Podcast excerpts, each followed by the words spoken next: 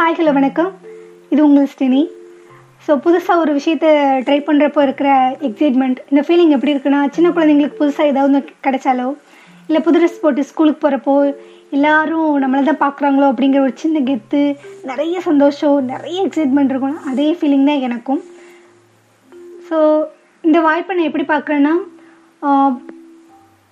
புதைச்சி வச்ச புத்தக வாசிப்பை தூசி தட்டுறதுக்கு எனக்கு கிடைச்ச ஒரு வாய்ப்பாக தான் பார்க்குறேன்.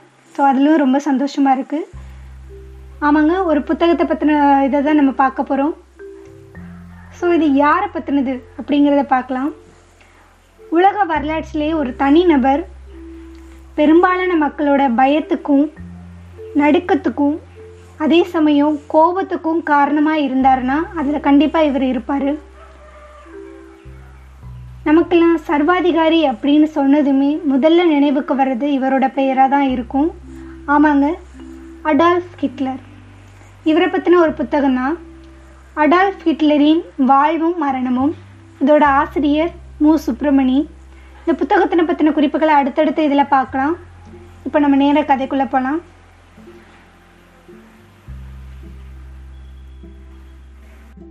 ஓப்பன் பண்ணா ஐரோப்பிய கண்டம்.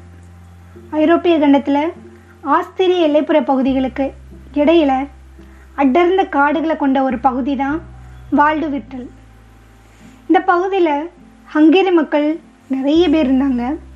அந்த காலத்தில் போர்களினால் ஏற்பட்ட பிரச்சனையினால இடம்பெயர்ந்த செக் இனத்தவரும் அங்கே இருக்கிறாங்க.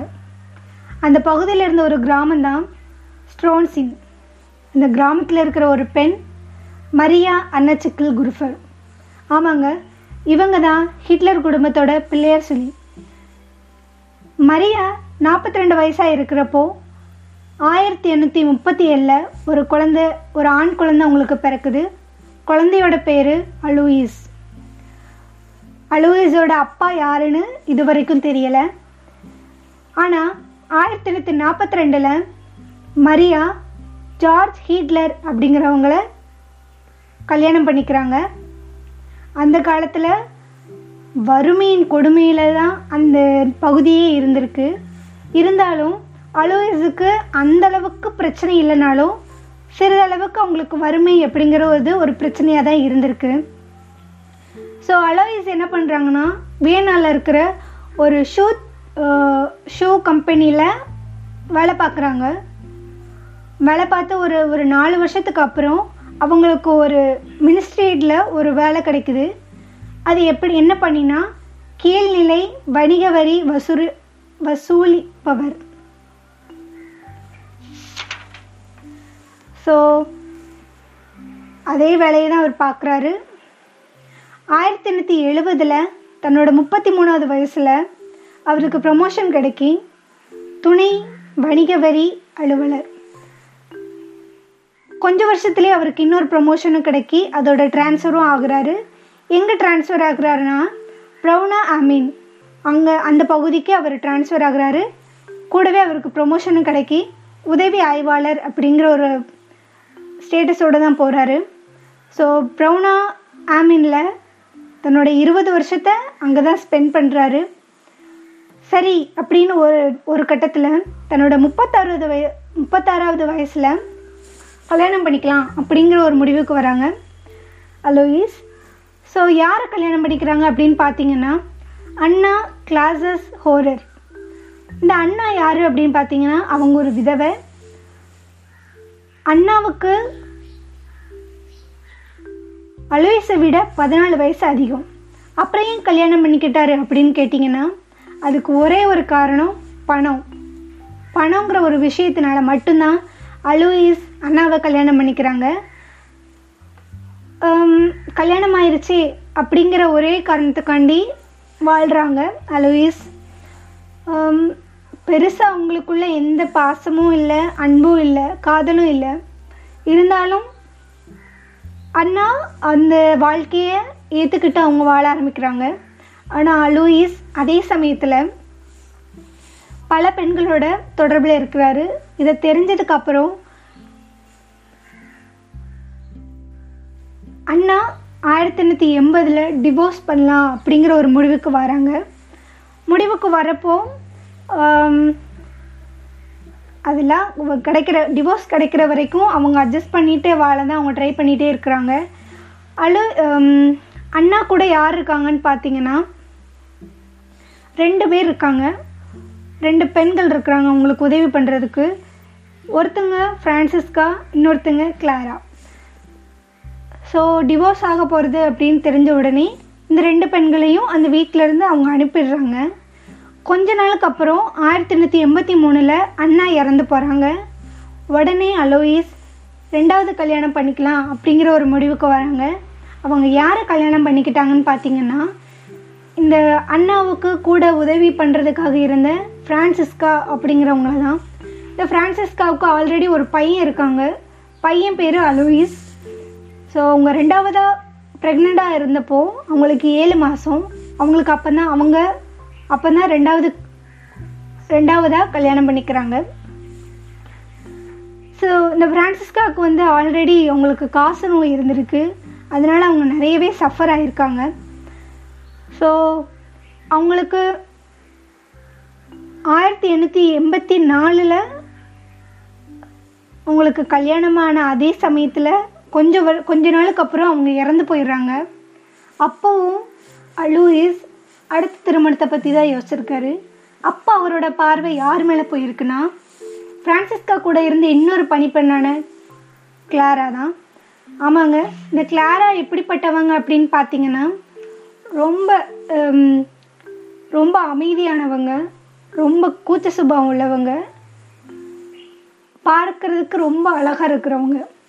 ஆனால் இந்த இந்த இந்த கேரக்டர் எப்படி அந்த கேரக்டரோட அதாவது அலோயிஸோட ஒத்து போகும்? ஆமாங்க அலோயிஸ் எப்படி அப்படிங்கிறத நான் உங்களுக்கு சொல்லலை. அலோயிஸ் எப்படின்னா தன்னோட கூட வேலை பார்க்குறவங்க அவங்கக்கிட்ட ரொம்ப பாசமாக ரொம்ப அக்கறையாக ரொம்ப நல்ல விதமாக நடந்துக்கிற ஒரு பர்சனாக தான் இருந்திருக்கிறாங்க. ஆனால் அதே அவங்களோட நெருங்கிய நண்பர்கள்கிட்ட அவங்ககிட்ட அவங்கள பற்றி கேட்குறப்போ இவர் அப்படியெல்லாம் கிடையாது. ரொம்ப கரடுமுரடான ஆள். பார்க்குறதுக்கு அவர் எப்படின்னா தன்னோட வலிமையை மற்றவங்கக்கிட்ட மற்றவங்கள கண்ட்ரோல் பண்ணுற ஒரு பர்சனாக தான் இருந்திருக்கிறாரு. சரி கல்யாணத்துக்கு அப்புறம் அவர் மாறிடுவாருன்னு பார்த்தோம்.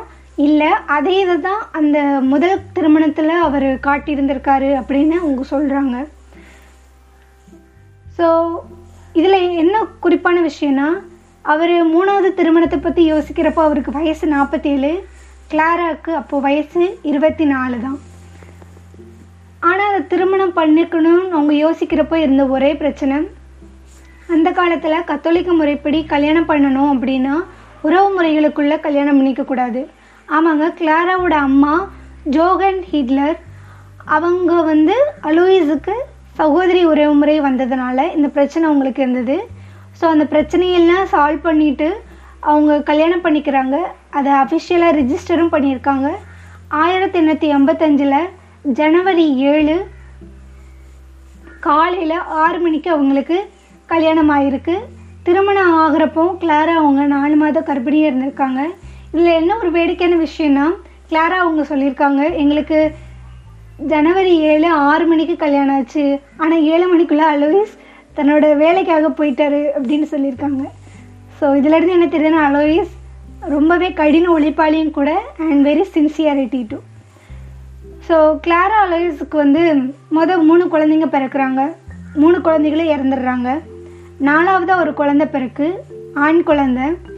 ஆயிரத்தி எண்ணூற்றி எண்பத்தி ஏழில் ஏப்ரல் இருபது சரியாக மாலை ஆறு மணிக்கு. ஆமாங்க. அதுதான் நம்ம ஹீரோ அடால்ஃப் ஹிட்லர் அதாவது முன்னாடி வந்து ஃப்ரான்சிஸ்காவுக்கு ஆல்ரெடி ரெண்டு குழந்தைங்க இருந்தாங்க. அது முத குழந்தை அலோயிஸ். ஹிட்லர் பிறக்கிறப்போ அவரோட வயசு ஏழு. அதே மாதிரி ரெண்டாவது ஒரு பெண் குழந்தை பிறந்தது. அந்த குழந்தை ஏஞ்சலா. அவங்களுக்கு வயசு அஞ்சு.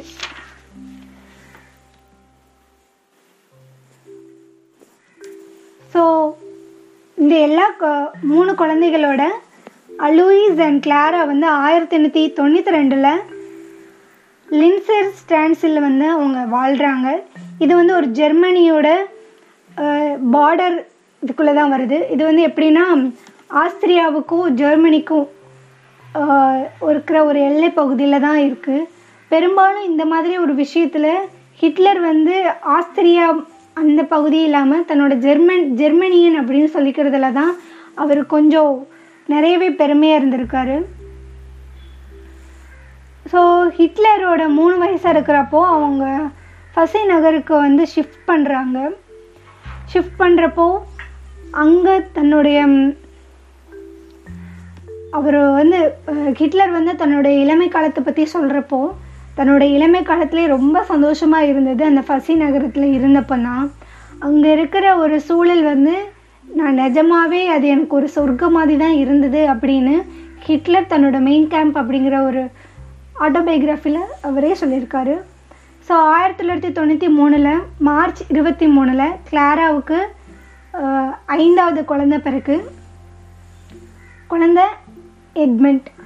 ஸோ குழந்த எட்மெண்ட் பிறக்கிறப்போ அவங்க அப்பாவுக்கு வந்து ட்ரான்ஸ்ஃபர் கிடைக்கி ஆனால் இந்த சமயத்தில் குழந்தைய வச்சுக்கிட்டு போக முடியாது அப்படிங்கிறதுனால ஆஹ், அலோயிஸை தவிர மற்ற எல்லாரும் பசியில் தான் இருக்காங்க ஒரு வருஷம். ஸோ அவருக்கு ஹிட்லருக்கு வந்து ரொம்ப சந்தோஷம். அப்பாடா இன்னும் ஒரு ஒரு வருஷம் இந்த சொர்க்கத்தில் இருக்க போகிறோமே அப்படிங்கிற ஒரு சந்தோஷம்.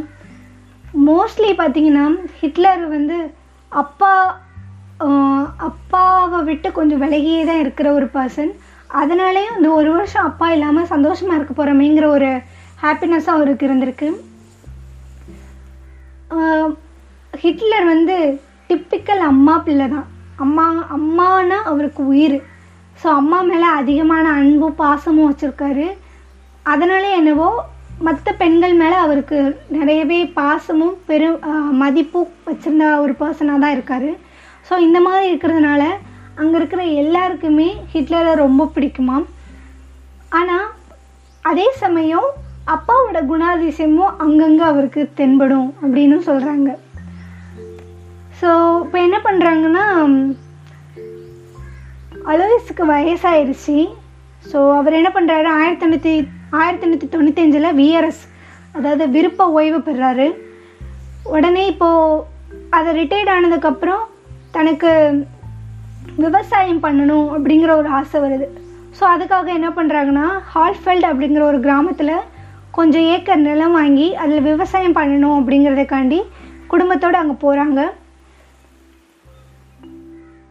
முதல் முறையாக ஆயிரத்தி எண்ணூற்றி தொண்ணூற்றி அஞ்சு மே ஒன்றில் ஹிட்லரோட அந்த ஒரு சந்தோஷமான ஒரு வாழ்க்கை அதாவது எல்லாரோட லைஃப்லேயும் அது ஒரு பெரிய ஒரு ஸ்ட்ராஜடி மாதிரி தான் தெரியும். ஆமாங்க. அவரை முதல் முதலாக அவரை ஒரு ஸ்கூலில் போய் ஜாயின் பண்ணி விடுறாங்க. அந்த ஸ்கூல் வந்து ஹால்ஃபெல்டு கிராமத்துக்கு பக்கத்தில் இருக்கிற ஒரு கிராமத்தில் தான் இருக்குது ஃபிச்சர்ஹாம் அப்படிங்கிற ஒரு கிராமத்தில் தான் ஒரு ஸ்கூல் ஸ்கூல் இருக்குது எலிமெண்ட்ரி ஸ்கூல் ஸோ அந்த ஸ்கூலில் அவங்கள சேர்த்து விடுறாங்க. சேர்த்து விட்டு அங்கேருந்து அந்த கிராமத்துலேருந்து ஸ்கூலுக்கு போகிற வழியில் நடந்து தான் போகணும். மேக்ஸிமம் நடந்து தான் போவாங்களாம். நடந்து போகிறப்போ அந்த வயல்வெளியில் விளையாடிக்கிட்டு அக்கா அக்கா ஏஞ்சலா கூட தான் ஹிட்லர் மோஸ்ட்லி போவாராம். ஸோ அந்த ஸ்கூலில் இருக்கிற ஒரு டீச்சரே சொல்லியிருக்காங்க. இன்னும் எனக்கு ஞாபகம் இருக்கிறது. அந்த சின்ன வயசு ஹிட்லர் தான். சின்ன வயசில் தன்னோட அக்காவோட கையை பிடிச்சிக்கிட்டு வர ஹிட்லரை என்னால் இன்னும் மறக்க முடியல. அப்படின்னு தான் அங்கே இருக்கிற ஒரு ஒரு ஆசிரியர் வந்து குறிப்பிடுறாங்க.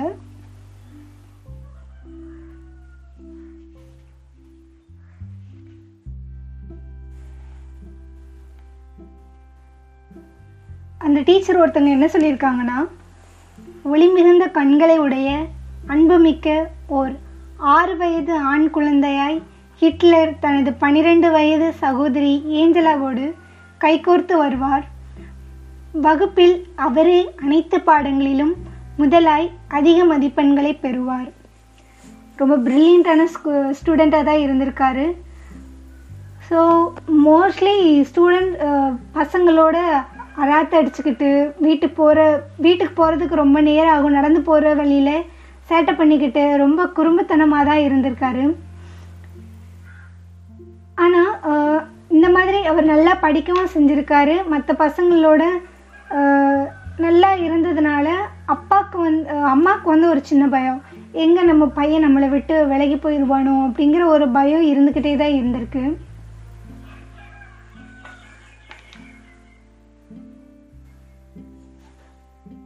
இந்த குறும்பெல்லாம் இருந்தப்போ கூட அப்பப்போ அப்பாவோட பே பேச்சை மீறுறதுக்கும் அப்பாவே எதிர்த்து நிற்கிற ஒரு வலிமை இருக்கிற ஒரு சின்ன பையனாகவும் தான் ஹிட்லர் அப்போவே இருந்திருக்காரு.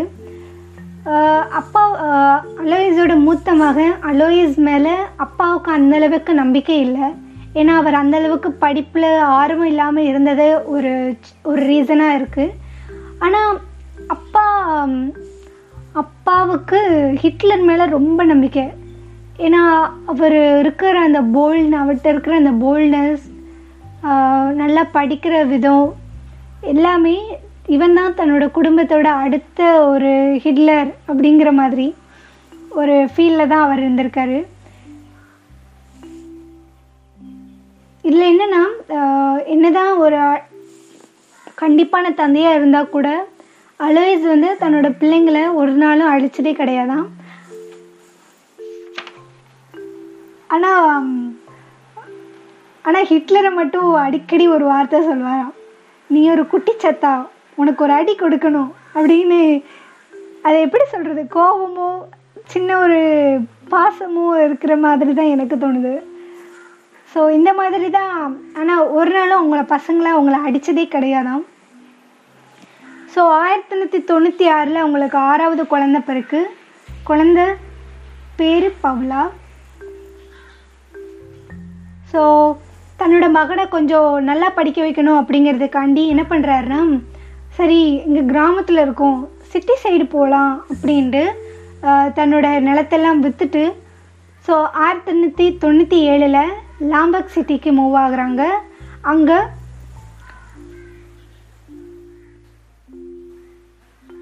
மத குருமார்கள் நடத்தி வர ஒரு ஸ்கூலில் அலோயிஸ சாரி அடால்ஃப் ஹிட்லரை சேர்க்குறாங்க. அதில் ஒரு குறிப்பிட்ட ஒரு விஷயம் என்னென்னா அந்த மத குருக்கள் இருக்கிற அந்த கான்வெண்ட்டில் ஒரு ஒரு வாசலில் இருக்கிற ஒரு கண்ணாடியில் வந்து ஸ்வஸ்டிகா சின்னம் வந்து ஃபாதர் தியோட்ரிக் வான் ஹெகானே அப்படிங்கிறவங்க வந்து வடிவமைச்ச அந்த சின்னம் வந்து இருந்திருக்கு. ஸோ இந்த ஒரு சின்னத்தை வந்து ஹிட்லர் வந்து சின்ன வயசில் ஸ்கூலுக்கு போகிறப்ப பார்த்துருக்க வாய்ப்பு இருக்குது அதனால தான் இந்த சின்னத்தை தான் வளர்ந்ததுக்கப்புறம் நாசி கட்சி ஆரம்பிக்கிறப்போ அதோட சின்னமாக வைக்கணும்னு அவர் யோசிச்சிருப்பார் அப்படின்னு கூட அவங்க சொல்லுவாங்க. ஸோ இதில் எப்படின்னா இந்த ஸ்கூலில் எப்படின்னா நாலு வருஷம் கோர்ஸு கோர்ஸ் அந்த கோர்ஸில் வந்து எப்படின்னா மோஸ்ட்லி எல்லாமே எல்லா விதமான படிப்புமே அதில் வந்து சொல்லி கொடுப்பாங்க. இப்போது நீங்கள் எல்லா எல்லா பேப்பருமே கிளியர் பண்ணால் தான் உங்களுக்கு சர்டிஃபிகேட் அந்த மாதிரி. ஸோ மூவ் ஆகுறாங்க.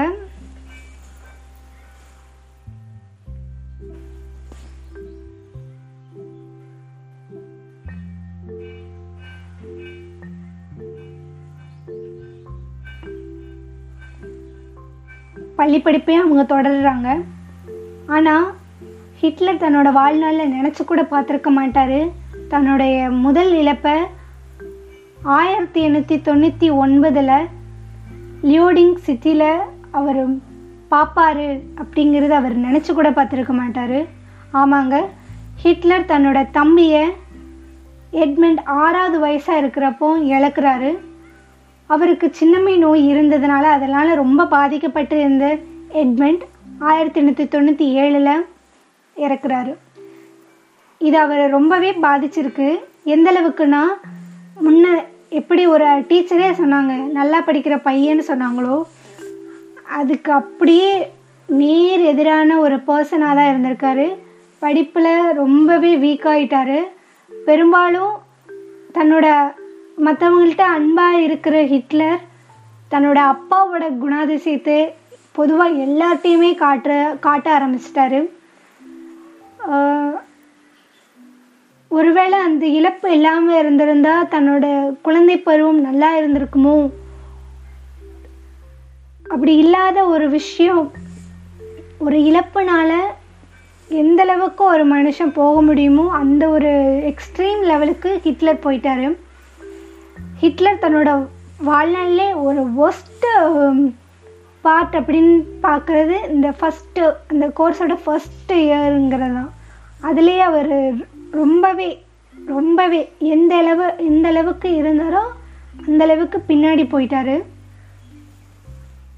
ஸோ ஆயிரத்தி தொண்ணூற்றி ஆயிரத்தி தொள்ளாயிரத்தில் ரியல் ஸ்கூலில் அவங்க ஜாயின் பண்ணுறாங்க இந்த நாலு வருஷ கோர்ஸ்க்காக ஸோ எல்லா மற்ற எல்லா சப்ஜெக்ட்லையுமே ரொம்ப வீக்கான பர்சனாக தான் இருக்கிறாங்க. ஆனால் ட்ராயிங்கில் மட்டும் ரொம்பவே இன்ட்ரெஸ்டாக இருந்திருக்கு. அவர் ஓரளவுக்கு நல்லாவே ட்ரா பண்ணி ட்ராயிங் நல்லாவே பண்ணியிருக்காரு ஆனால் இந்த கொஞ்சம் சேட்டை நிறைய படிப்பில் வீக்காக இருந்ததுனால டீச்சர்ஸ் ஒரு ஒரு பெரிய ஒரு விஷயமாவே கன்சிடர் பண்ணல. ஸோ டீச்சருக்கெல்லாம் ஒரு எதிரியாகவே தான் இருந்திருக்காரு. டீச்சர்ஸ் கிட்ட நிறைய வம்பும் பண்ணியிருக்காரு ஹிட்லர். ஸோ அப்படி இருக்கிறப்போ இதெல்லாம் பார்த்துக்கிட்டு இருந்த லூயிஸ் ஸோ பையன் எதனால் இப்படி ஆனா அப்படிங்கிறத தாண்டி அவன் படிக்க மாட்டேங்கிறானே அவனை வேற எதுவும் பண்ணலாமா அப்படின்னு யோசிக்கிறப்போ தன்னோட தன்னை மாதிரியே ஒரு ஒரு நல்ல போ போஸ்டிங் வரணும் அப்படிங்கிறதுக்காண்டி அவரை வேற ஒரு கோர்ஸ் படிக்க வைக்க படிக்க சொல்கிறாங்க ஆனால் தனக்கு ட்ராயிங்கில் தான் இன்ட்ரெஸ்ட் அப்படின்னு யோசித்து அதெல்லாம் முடியாது அப்படின்னு அப்பாவே எதிர்த்து போராடுற ஒரு பர்சனாக தன்னோட பன்னிரெண்டாவது வயசுலேயே இருந்திருக்காரு. ஸோ இந்த மாதிரி வார் நிறையவே போயிட்டு இருந்திருக்கு ஒரு நாள் தன்னோட வேலை விஷயமா அலோயஸ் வேற ஒரு சிட்டிக்கு போகிறப்போ எதர்ச்சியாக ஹிட்லர் வந்து அப்பா வந்து ஒரு சின்ன லைப்ரரி செட் பண்ணியிருப்பாரு. அந்த லைப்ரரிக்குள்ளே சும்மா போய் பார்க்குறாரு பார்க்குறப்போ ஒரு மேகசின் ஒரு ரெண்டு மேகசின் எடுத்து படிக்கிறாரு. இந்த மேகசின் எதை பற்றினது அப்படின்னு பார்த்தீங்கன்னா அந்த காலத்தில்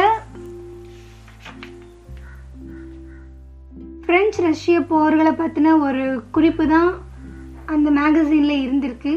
அது அவருக்கு ரொம்பவே பிடிச்சு போக சரி அப்படின்ட்டு இந்த மாதிரியான போர்கள் சம்மந்தப்பட்ட புத்தகத்து மேலே அவருக்கு ரொம்பவே ஆர்வமாக வந்து பக்கத்தில் இருக்கிற லைப்ரரிக்கு போய் அந்த மாதிரி நிறைய வாசிப்பார் போல். நிறைய வாசிக்கிறாரு.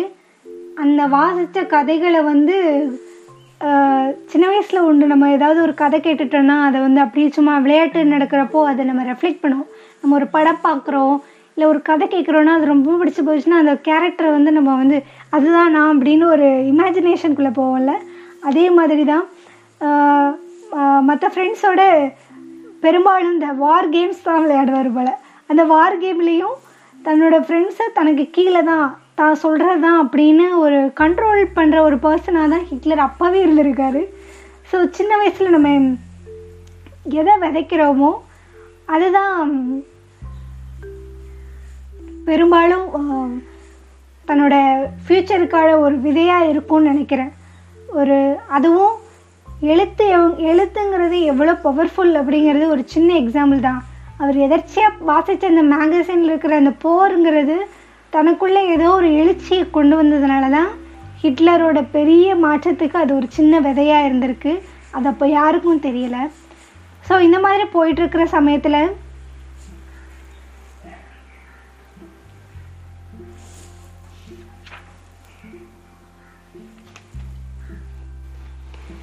இதில் என்ன ஒரு முக்கியமான விஷயம்னா ஹிட்லரோட ஆசிரியர் ப்ரொஃபஸர் எட்வர்ட் ஹியூமர் இவரை பற்றி ஒரு சின்ன ஒரு விஷயத்த சொல்லியிருக்காரு. ஹிட்லர் வந்து எப்படிப்பட்டவராக இருந்திருக்காரு அப்படின்னு. அதில் அவர் சொல் என்ன சொல்லியிருக்காருன்னா தண்டிக்கப்பட்டவனை போன்ற ஒடுங்கிய வெளிரிய முகத்துடன் இருந்த ஹிட்லர் கவனிக்கப்பட வேண்டியவனாக உற்சாகப்படுத்தப்பட வேண்டிய ஒரு சிறுவனாகவே இருந்தார். ஒரு பக்கத்தில் பார்த்தால் தன்னை கட்டுப்படுத்த இயலாத எதிர்வாதம் புரியக்கூடிய அடங்காத முரட்டுத்தனமும் மிக மோசமாக கோபம் அடையக்கூடியவராகவும் அவர் இருந்தார். அவர் பார்ப்பதற்கு கார்மேயின் செவ்விந்தியர் குறித்த கதைகளை படித்து பாதிப்படைந்தவர் போலவே இருப்பார்.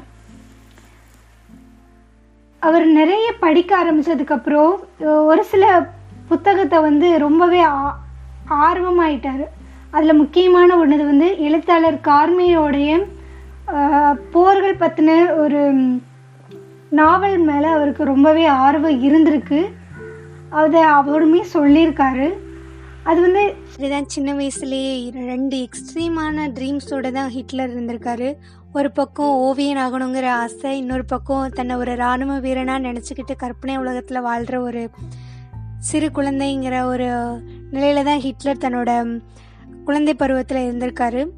ஸோ இந்த மாதிரி போயிட்டுருக்கிற சமயத்தில் ஆயிரத்தி தொள்ளாயிரத்தி ஒன்றில் டிசம்பர் மாதம் அலாயிஸ் கான் அலாயிஸ் வந்து ஒரு கடுமையான நோயினால் பாதிக்கப்படுறாரு. அதனால் படுத்த படுக்கையாகவும் ஆயிடுறாரு. இந்த நோயை முற்றதுனால வந்து நுரையீரல் பாதிக்கப்பட்டு ரொம்பவே முடியாத நிலைமையில தான் இருக்காரு. அப்படி ஒரு சமயத்தில் ஆயிரத்தி தொள்ளாயிரத்தி மூணில் ஜனவரியில் சும்மா நடந்து போன ஒருத்தர் தனக்கு ஏதோ ஒரு அவ அசௌகரியம் இருக்குது அப்படிங்கிறத புரிஞ்சுக்கிட்டு ஸோ நம்ம தான் ஏதாவது ஒரு சின்ன தலைவலின்னா இந்த மாத்திரை போட்டால் சரியாயிரும் இது பண்ணால் சரியாயிரும்ன்ட்டு நமக்குள்ளே ஒவ்வொருத்தருக்குள்ளேயும் ஒவ்வொரு டாக்டர் இருக்கிற மாதிரி அலோயஸும் டாக்டரை மாதிரி தனக்கான ப்ரிஸ்கிரிப்ஷனை அவரே எடுத்துக்கிட்டாரு. அதாவது தனக்கு அசௌரியமாக இருக்குன்னு உடனே சரி கொஞ்சோண்டு ஒயின் குடித்தா சரியாயிரும் அப்படின்ட்டு ஒரு பார்க்குள்ளே நுழையிறாரு. பாரில் பாரில் போய் உட்காந்துட்டு கொஞ்ச நேரத்துலேயே நிலத்தடுமாறி கீழே விழுந்துறாரு. ஃபுல்லாக கொலாப்ஸ் ஆயிடுறாரு கொலாப்ஸ் ஆன கொஞ்ச நேரத்திலேயே அலோயிஸ் இறந்து போயிடுறாரு ஆமாங்க அலோயிஸ் தன்னோட அறுபத்தஞ்சாவது வயசில் இறந்து போகிறாரு அவருடைய இறுதி சடங்கு அவர் ஒரு பெரிய வணிக வரித்துறையில் முக்கியமாக பொறுப்பு வகித்ததுனால அவருக்கான உரிய மரபுப்படி எல்லா மரியாதையுடனும் அடக்கம் செய்யப்பட்டார். அவர் இறந்தப்போ அவரோட தோற்றங்கிறது கம்பீரமாக யாருக்கும் தலைவணங்காத ஒரு கர்வத்துடன் தான் அடக்கம் செய்யப்பட்டிருக்காரு. ஸோ இந்த சின்ன வயசுலேயே ஒரு புறம் தந்தை இழந்த ஒரு மகனாகவும் தம்பி இழந்த ஒரு அண்ணனாகவும் தன்னுடைய இளமை பருவத்தை ஹிட்லர் வந்து பயணிக்க ஆரம்பிக்கிறாரு. பார்க்கலாம் இன்னொரு எபிசோடில்